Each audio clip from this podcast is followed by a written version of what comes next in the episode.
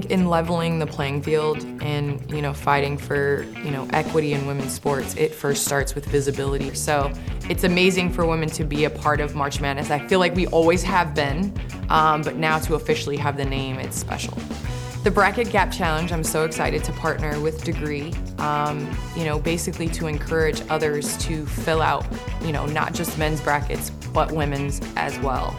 And to do that, you know, obviously you're gonna play in a pool and the winner of the pool gets $25,000 for themselves and $75,000 to donate to the women's program of their choice. So I think not only are we encouraging others to fill out that wouldn't ordinarily do so, as we found out that 12% of, of people fill out women's brackets, and that's just not enough. I think in terms of getting to the point of, you know, getting the media coverage and the attention and the fans that we want, it first can start with something like filling out a bracket.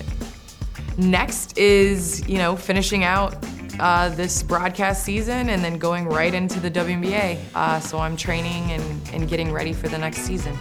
To learn about more info, you can go to the Bracket Gap Challenge. You know, obviously it's it's closed because the NCAA tournament now is in you know Sweet 16, but you know we look forward to to hopefully you know having people from now on fill out women's bracket and make it a part of what they do every March.